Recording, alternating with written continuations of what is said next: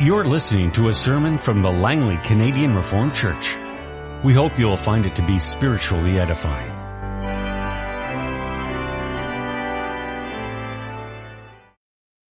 Our scripture reading is taken from Acts 2, first of all the verses 22 to 24.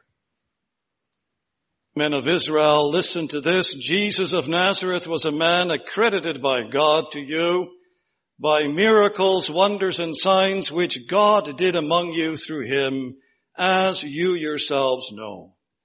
This man was handed over to you by God's set purpose and foreknowledge, and you, with the help of wicked men, put him to death by nailing him to the cross. But God raised him from the dead, freeing him from the agony of death, because it was impossible for death to keep its hold on him. Then we continue at verse 32. God has raised this Jesus to life and we are all witnesses of the fact. Exalted to the right hand of God, he has received from the Father the promised Holy Spirit and he has poured out what you now see and hear. For David did not ascend to heaven, and yet he said, the Lord said to my Lord, sit at my right hand until I make your enemies a footstool for your feet. Therefore let all Israel be assured of this. God has made this Jesus, whom you crucified, both Lord and Christ. When the people heard this, they were cut to the heart and they said to Peter and the other apostles, brothers, what shall we do? Peter replied, repent and be baptized, every one of you in the name of Jesus Christ, for the forgiveness of your sins, and you will receive the gift of the Holy Spirit. The promise is for you and your children and for all who are far off, for all whom the Lord our God will call. With many other words, he warned them and he pleaded with them, save yourselves from this corrupt generation. Those who accepted his message were baptized and about 3,000 were added to their number that day. They devoted themselves to the apostles' teaching and to the fellowship, to the breaking of the bread and to prayer. Our text is taken from the Gospel according to John, chapter 16, the verses 8 to 11. I'll begin reading at verse 5. Now I am going to him who sent me, yet none of you asks me, where are you going? Because I have said these things, you are filled with grief, but I tell you the truth. It is for your good that I am going away. Unless I go away, the counselor or the helper will not come to you. But if I go, I will send him to you. And then follow the words of our text. When he comes, he will convict the world of guilt in regard to sin and righteousness and judgment. In regard to sin, because men do not believe in me in regard to righteousness, because I am going to the Father, where you can see me no more. And in regard to judgment, because the prince of this world now stands condemned. Beloved congregation of our Lord Jesus Christ, a lot of spectacular things happened on that day that the Lord fulfilled his promise and poured out the Holy Spirit upon the church. You have, for instance, that spectacular thing of a, a strange sound. It sounded like the rush of a mighty wind, but it wasn't the wind. No one's hats were blowing off, as I read somewhere. And it looked as if there were flames of fire on the heads of 120 people or so, but no one's hair was actually getting scorched. It wasn't really fire. It looked as if they were tongues of fire. And then you have that strange speech. It's a bit like you're sitting in the United Nations and you have a representative from, let's say, Brazil speaking and all the delegates, they're sitting there with their little earphones in and they, they all hear that Spanish speech or Portuguese speech uh, translated simultaneously in their own language. And so here you have all those people in Jerusalem, many of them who had come to live in Jerusalem from the dispersion, spending the last years of their life in Jerusalem, and then to hear this multitude of 120 people speaking about the great deeds of the Lord in their own native language that they had learned when they were out in the dispersion. And then you have that sermon. This is about the outpouring of the Holy Spirit. And we might have expected Peter to deliver a sermon on the Holy Spirit. Let me tell you who the Holy Spirit is. He's the third person of the Trinity, and together with the Father and the Son, He is true and eternal God. And so forth. He doesn't. He delivers a sermon on the Lord Jesus Christ. So obviously, Pentecost, the outpouring of the Spirit, and the Lord Jesus Christ are very intimately, intrinsically connected. He delivers a great sermon on the life and the ministry of Jesus and about the death of the Lord Jesus Christ and about the resurrection of Jesus Christ and his ascension and exaltation to the right hand of his heavenly Father. And not to forget that he speaks very movingly about the salvation of the Lord Jesus Christ repent and be baptized, and you will receive forgiveness of sins and the gift of the Holy Spirit. And then the last section of Acts 2 is about that beautiful early church, that wonderful life of the early church that the Holy Spirit created. People having so many things in common. And the Lord affirming their ministry with many signs and wonders. And the Lord adding daily to the church those who were being saved. A great day with many spectacular things happening. And it's good to ask ourselves what actually, what actually is this all about? The outpouring of the Holy Spirit more precisely what actually is new about the outpouring of the Holy Spirit. As you compare it to the incarnation, the birth of God in Bethlehem, the crucifixion of the Lord Jesus Christ, His resurrection and His ascension.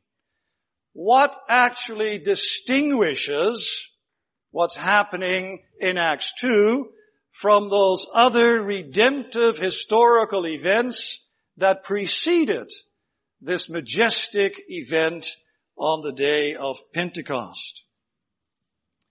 And as you can see from the theme of my message for this afternoon, the new thing is that God continues his lawsuit with the world about who Jesus is. And that immediately reminds us that little word continues, alerts our attention to the fact that God also already had a lawsuit with the world before the Holy Spirit was poured out about the identity of the Lord Jesus Christ. And that was God's lawsuit with the people of Israel. And that in turn alerts our attention to the fact that that little word world, which is also a key word in John's gospel, does not just refer to the Gentile world. It doesn't just refer to the world outside the church. It actually referred to the church. It referred to the religious Jewish people among whom Jesus ministered and preached and did so many mighty signs and wonders. And it's understandable that God first of all had a lawsuit with the Jewish people, the church of that day. We could also call the world because Jesus was the promised Savior sent from God. Jesus was the one who had been anointed with the Holy Spirit. Jesus was the one who was at work in the history of the world, in the history of the people of Israel, with the powers of life and restoration. Why Jesus was God Almighty Himself at work in the history of Israel. Jesus was Emmanuel, God with us. And you say, where do you get this notion from about a lawsuit? Where does that come from? Well, if you want to know what's going on in the history of redemption, then one of the things that is good to do is to look at the end of the history. So what is the history of redemption all about? Well, God is going to bring all things together under one head, the Lord Jesus Christ, in a new heaven and a new earth. And all of history is heading towards that goal. I say all of history, but that should be qualified because not all people are going to be brought together under one head, the Lord Jesus Christ. And so not all the people of this world are going to inherit the new heaven and the new earth. Because there's going to be a day of judgment. The Lord Jesus Christ is going to be the judge on that day of judgment. And some will be standing on Jesus' right hand. The sheep and the goats will be standing on his left. And those on his left will not inherit the new heaven and the new earth. And so all of history is headed towards that goal. A new heaven and a new earth, but there's a day of judgment that will determine who will inherit the new heaven and the new earth. And so God has a lawsuit with the people of this world. He's been having that all the time. And especially with the coming of the Lord Jesus Christ, that lawsuit centers on the identity of Jesus. Who Jesus is. Because all things are going to be brought together under Him. And as John says so beautifully in chapter 3 verse 16, for God so loved the world that he gave his only begotten son, that whoever believes in him will not perish, but have everlasting life. The Lord Jesus Christ. He is the door into the new heaven and the new earth. He's the gate Every human being who wants to inherit the new heaven and the new earth needs to believe in the Lord Jesus Christ. Because He is the way, the truth, and the life. And no one comes to the Father except through the Lord Jesus Christ. Because only Jesus Christ can give us forgiveness of sins. And only the Lord Jesus Christ can make us heirs to eternal life. And if you have a close look in the Gospel of John, you see this, this legal language right in the gospel.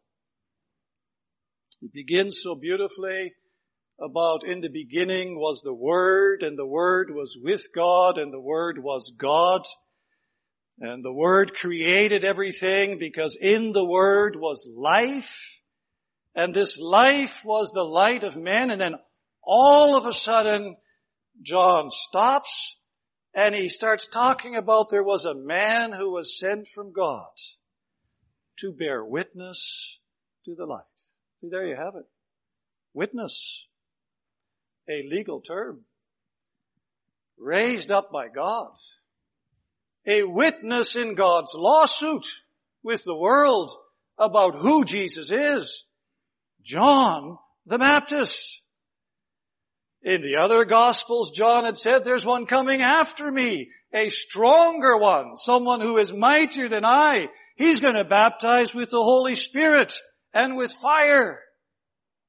Also there, he was bearing witness to who Jesus was. Because it is so important to believe in the Lord Jesus Christ. But also in the Gospel of John, he does that.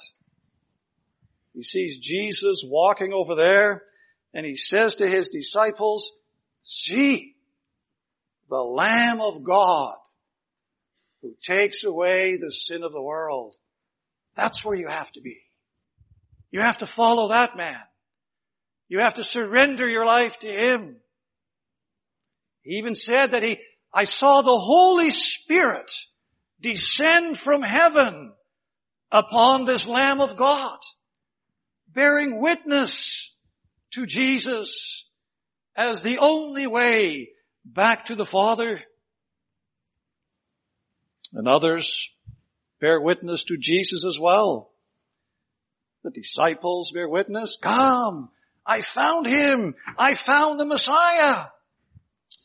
And the Samaritan woman sharing with the fellow townspeople of her town why, this man has told me everything I've ever done. Could he perhaps be the Messiah, the promised Savior, anointed with the Holy Spirit, God himself at work in the history of Israel with the powers of life and restoration? And Jesus himself bears witness to who he is. Those seven I am sayings are all part of God's lawsuit with the world as to who Jesus is. I am the bread of life. I am the light of the world. You need to embrace me. I am the door. I am the good shepherd. I am the resurrection and the life. I am the true vine. Without me, you can do nothing. And then Jesus' miracles. You ever know that John, notice that John always calls them signs. This was the first of Jesus' signs that he did in Cana when he changed the water into wine. A sign points. A sign says this is such and such a road. This is the way that you follow to go to YVR. All of these miracles, all of these healings that Jesus did were signs in God's lawsuit with the world. Witnesses in God's lawsuit with the world, pointing to Jesus as Emmanuel, God himself at work in the history of the world with the powers of life and restoration. And then, you know, this lawsuit reaches a climax when Pilate sentences Jesus to death. That's right. A climax. It looks as if Jesus wasn't who other people said he was and who he himself said he was. Jesus dies the death of an accursed criminal it looks as if God has lost his lawsuit with the world. So much for all those witnesses bearing witness to who Jesus is and was. Yet, and this is the paradox of the cross, what looked like a dismal failure in God's lawsuit with the world turned out to be a moment of glory. Jesus arose from the dead. Jesus ascended into heaven. And now, on the day of Pentecost, Jesus pours out the promised Holy Spirit. And the specific thing is here that now in the outpouring of the Holy Spirit, God continues his lawsuit with the world, confronting the world with Jesus' own claims. That's how much God loves the world. Once Jesus ascended into heaven, it, you know, technically speaking, he could have stopped there. God could have said, you know, I sent my son, he bore witness, they nailed him to the cross, they refused to acknowledge him for who he really was. Even after he arose from the dead, they came up with the silly thing about the disciples stole the body. Right? I'm going to stop. And God doesn't do that. He loves the world so much. He doesn't want the world to perish. He does not delight in the death of a sinner. He delights in the fact that a sinner repents and returns home to Him. And so God pours out the Holy Spirit. More precisely, Jesus pours out His Holy Spirit and He continues to confront the world with who He is. That's why the Holy Spirit is called the Paraclete in John 16. It's translated as counselor in the NIV. It's translated as comforter in other translations. We use the New King James in our church. Not that it's any better, but it just so happens to have the translation helper. And that really is the most basic translation of paraclete. He's the helper. And that word paraclete comes from the legal world. He's someone who's called alongside of someone to help him in a legal case. And that's who the Holy Spirit is. He's God's helper. We can say maybe even he's Jesus' helper. He's Jesus' defense attorney. You know what a defense attorney does? He collects all the evidence in support of the case. That's what the Holy Spirit does. He's collecting all the evidence and he presents the court, as it were, with the evidence that Jesus really is who he said he was. But the Holy Spirit is also the prosecutor. He's busy prosecuting the world as well. He's busy gathering evidence. The Spirit, He searches the deep things of God. The Spirit knows what is in the mind of God and God knows what is in the mind of the Spirit and the Spirit knows what is in your spirit. He knows what is in my spirit. He knows what we do with the evidence as to who Jesus really is. Why we don't believe the evidence.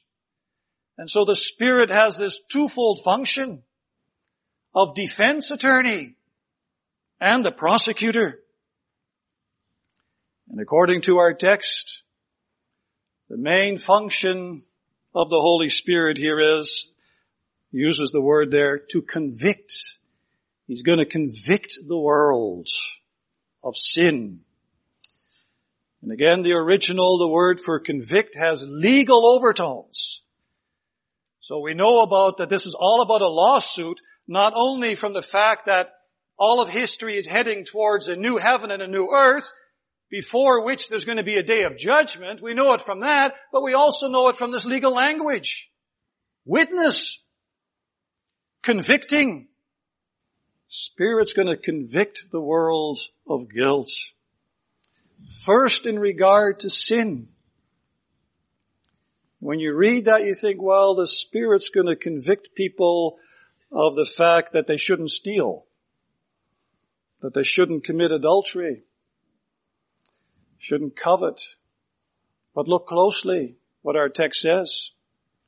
What is the most basic sin that the Holy Spirit as God's defense attorney, Jesus' defense attorney, is going to convict the people of? That they haven't believed in Jesus. That's what it's all about. You need to believe in Jesus. And so the Holy Spirit is going to change people's way of thinking. The metanoia is going to change their way of thinking. And He's going to change their way of acting. And we see that happening on the day of Pentecost. We see the Holy Spirit at work as Jesus' defense attorney when Peter gets up and he delivers that beautiful sermon about who Jesus is. He was a man accredited by God with many signs and wonders. And even though you guys crucified him, you know, death could not hold him, but God raised him up again and he exalted him at his right hand. That's all marshaling the evidence about who Jesus is. And Peter is just putting this right in the people's face. That's who he is. While Jesus himself is physically in heaven. Okay? And then the people, they are cut to the heart. It's a word that is used for being stabbed with a knife. Imagine how that feels if you're stabbed with a knife. I've never had that feeling. It's gotta be awful. Or imagine if you hear a real shocking, real shocking news. And emotionally and psychologically, it can just kind of stab you. It can numb you so that you're in a state of shock. That's what these people are after Peter's sermon. And they cry out, what must we do? It's the Holy Spirit bearing witness to Jesus and convicting the world. And the world here are Jews, are religious Jews who go to the temple in the morning and in the evening.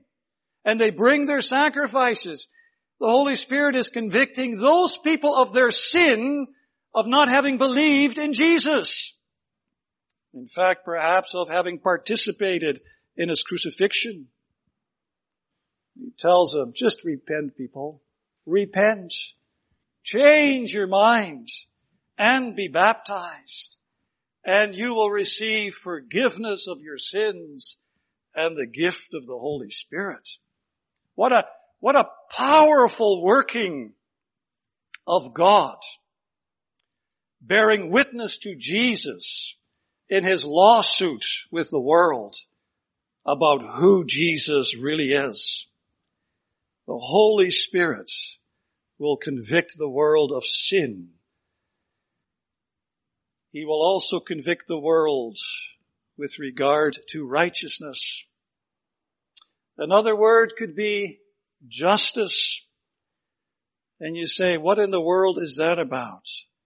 Convicting the world with regard to righteousness. Well, remember what I said. It looked like God had lost the lawsuit. And after Jesus arose from the dead, that nasty rumor spread that his disciples had stolen the body. So even after Jesus had arisen from the dead, it still looked like, in the eyes of many people, that God had lost his lawsuit with the world. But now on this day of Pentecost, they hear this strange sound, as is of a, of a wind, a mighty wind, but it wasn't a wind. And this strange sight of flames as of fire and this strange speech. And they say, what is this? Well, this is God convicting the world of righteousness. Look at verse 33 and verse 36 of Acts 2. having arisen from the dead, verse 33, he received from the Father the promised Holy Spirit, which you now see and hear.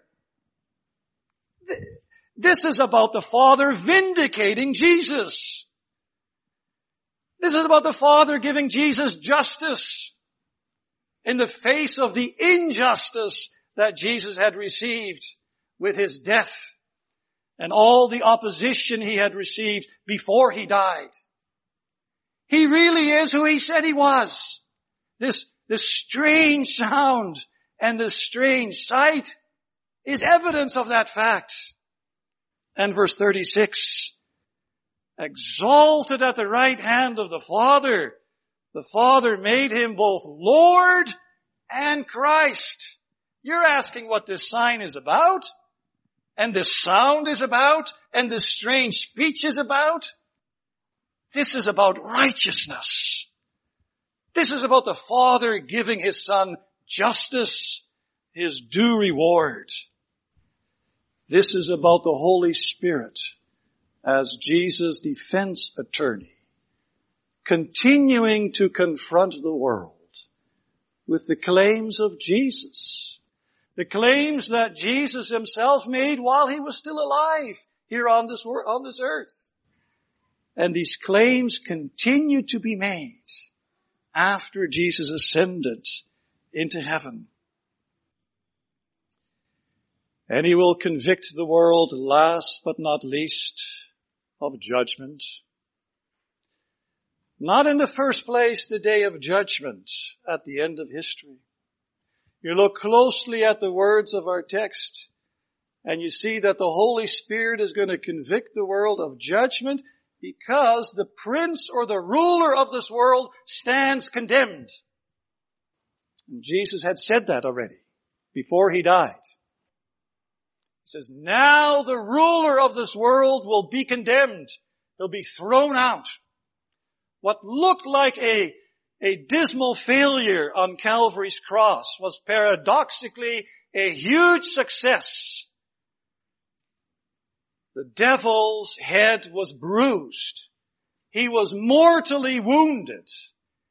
He is now in principle a defeated enemy. And the Holy Spirit on the day of Pentecost and throughout these whole last days of the New Testament church, the Holy Spirit will continue to convict the world that this judgment has taken place. That the devil is losing not winning. And you see this on the day of Pentecost.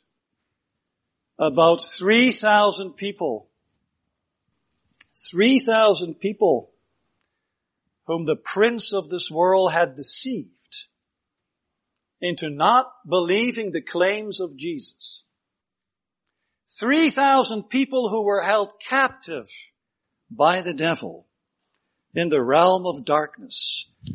3,000 people are taken out of the realm of darkness and placed into the realm of the light. A demonstration that the Holy Spirit, as God's defense attorney, Jesus' defense attorney, is convicting the world that the devil is on the losing end he has already been judged with Jesus' death on Calvary's cross. Eyes are going open. The doors of prisons are going open, spiritual prisons. And at the same time, the Holy Spirit as the prosecutor is also collecting evidence why only 3,000? Why not 5,000? Why don't all the people believe that Jesus is who he said he was? Defense attorney and the prosecutor. And that evidence will be used on the great day of judgment.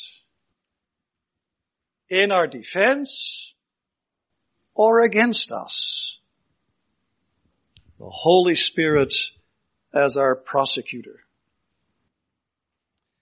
And now you say, now, why is this written in John? Why did Jesus actually say this to his disciples? And why does Luke, by extension, actually record this in chapter 2, this fulfillment of what Jesus talked about in John 16? He does that first of all as a word of comfort.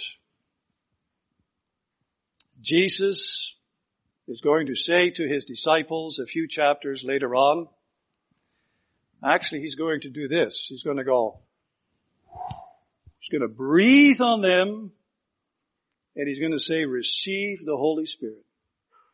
A little prophetic action of what would take place on the great day of Pentecost. And just prior to breathing on his apostles, he had said, as the Father has sent me into the world, so I send you into the world. And in Acts 1, he had said to his disciples, you shall be my witnesses, first in Jerusalem, then in Judea and Samaria, and to the ends of the world. This, this is a word of comfort to the apostles. A word of comfort to the church that the Holy Spirit goes ahead of them. It's all by God's grace. You don't have to do this by yourself. In fact, your task as being witnesses to Jesus, Jesus is saying to his apostles, and Luke is implying by what he's writing here, your task really is all about participating participating in the great work of the Holy Spirit as Jesus' defense attorney in bearing witness to who Jesus is. That's why the apostle Paul often writes about keep in step with the Spirit. Spirit is busy bearing witness. Now, you keep in step with the Spirit and bear witness together with the Spirit to who Jesus really is. And as it was a word of comfort to the disciples, so it's a word of comfort to me and to you and to the church of all ages. Bearing witness is not about us first. It's about the Spirit first of all. And it's about keeping in step with the Holy Spirit. And then this command that Jesus had given about, you shall be my witness, witnesses to the end of the earth. How in the world is that ever going to be fulfilled? That there's going to be a worldwide church. As you heard this morning, a reversal of the Tower of Babel, where God just continued with Abraham, Isaac, and Jacob, and he just chased the nations out like this. God reverses that and he brings the nations in so that there's going to be a church throughout the whole world. How is that possible? How was it possible that you and I became Christians? How is it possible that you and I continue to remain Christians with our ups and our downs? It's only possible because of the Holy Spirit who continues to bear witness to who Jesus really is. Through the preaching, through the reading of the scriptures, through your own soul, in your own heart, we are constantly convicted of who Jesus is, of righteousness, and of judgment. But in addition to comfort, I think we can say this is also written as a challenge. It wasn't going to be easy for Jesus' disciples to be witnesses. As they persecuted me, Jesus said, they will persecute you. And that's not funny. And we know that the original word for witness, we get our word martyr from that. Martyr. And most of the apostles died a martyr's death in God's lawsuit with the world about who Jesus was. Because of their faithfully bearing witness to the Lord Jesus Christ. It was a challenge to the apostles to faithfully do what the Lord Jesus had called them to do. As the Father has sent me into the world, so I send you into the world as well. And as it was a challenge for them, so it is a challenge for me and for you too. And you know, the challenge is different for us than it was for the apostles. We're not being sent into a world that is hating us, is persecuting us. The danger for us is really complacency. I mean, look at us all here. I mean, look at this church building. Look at the pews you're sitting in. The new pipe organ. Beautiful. Look at the homes you live in. Look at the money we may have in the bank. And we're called to be witnesses in God's lawsuit with the world. It's a challenge for us. How important is that for me? And how important is it for you? It's a little test. How often do you think about being God's witness? Think about that. How often do you and I talk about being God's witness when we get together? How often do we pray about being faithful witnesses to Jesus Christ. And when we complain about things, how often do we complain about the fact that we missed an opportunity to bear witness to Jesus? You see, if something is important for us, we'll think about it. We'll talk about it. And we'll pray for it. And we'll even complain about it if it doesn't happen because it's so important for us.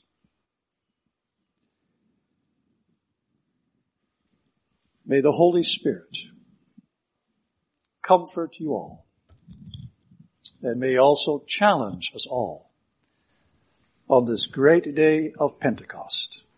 Amen. This has been a sermon from the Langley Canadian Reformed Church. For more information, please visit us on the web at www.langleycanrc.org.